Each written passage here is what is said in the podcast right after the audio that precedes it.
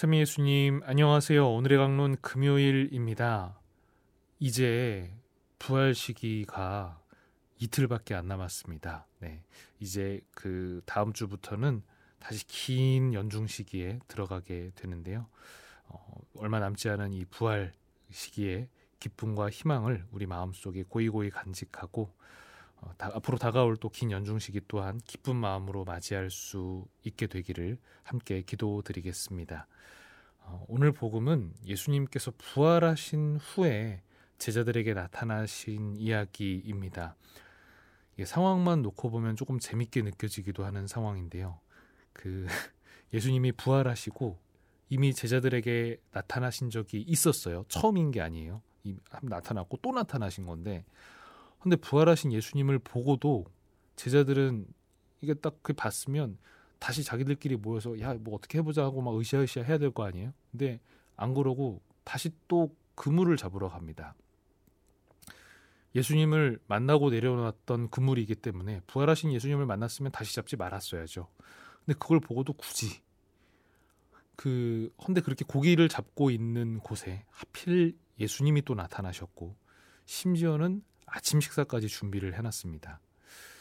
그 마치 예를 들면 뭐 이런 거죠. 그 아들이 집에 뭐 엄청 비싼 거를 뿌시고서 엄마한테 엄청 혼나야 되는 상황인데 엄마가 혼도 안 내고 갑자기 맛있는 저녁을 차려주셨다. 뭐 약간 그런 사 얼마나 불편할지 예상이 되시죠. 네.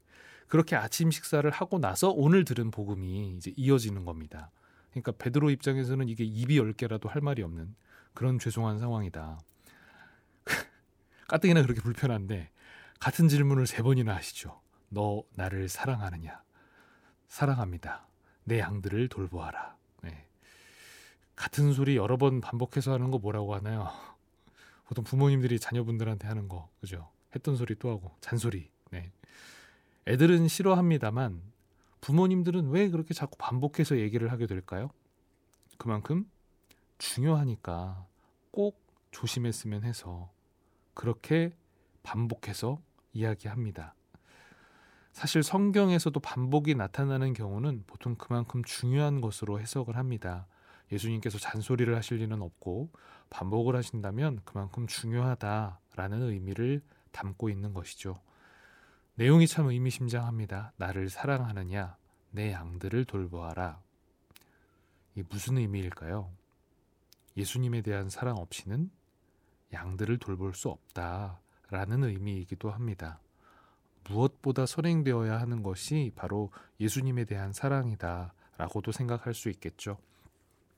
뭐 누구보다도 사목자한테 먼저 해당되는 말씀이긴 하겠습니다만 우리 모두가 마찬가지입니다. 내 이웃을, 내 친구를, 내 가족을 사랑하는 것보다도 예수님에 대한 사랑이 우선되어야 하고 그러한 사랑을 바탕으로 다른 이들을 사랑해야 한다는 것 기억해야 하겠습니다. 너 나를 사랑하느냐? 사실 이 질문은 오늘 베드로 성인에게만 유보되어 있는 질문은 아닙니다. 예수님께서 우리 한 사람 한 사람에게 묻는 질문이죠. 너 나를 사랑하느냐? 우리들은 무엇라고 대답할 수 있을까요? 혹은 대답뿐만 아니라 얼마나 진실된 마음으로 사랑을 고백할 수 있을까요?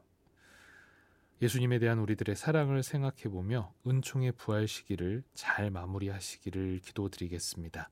좋은 하루 되세요.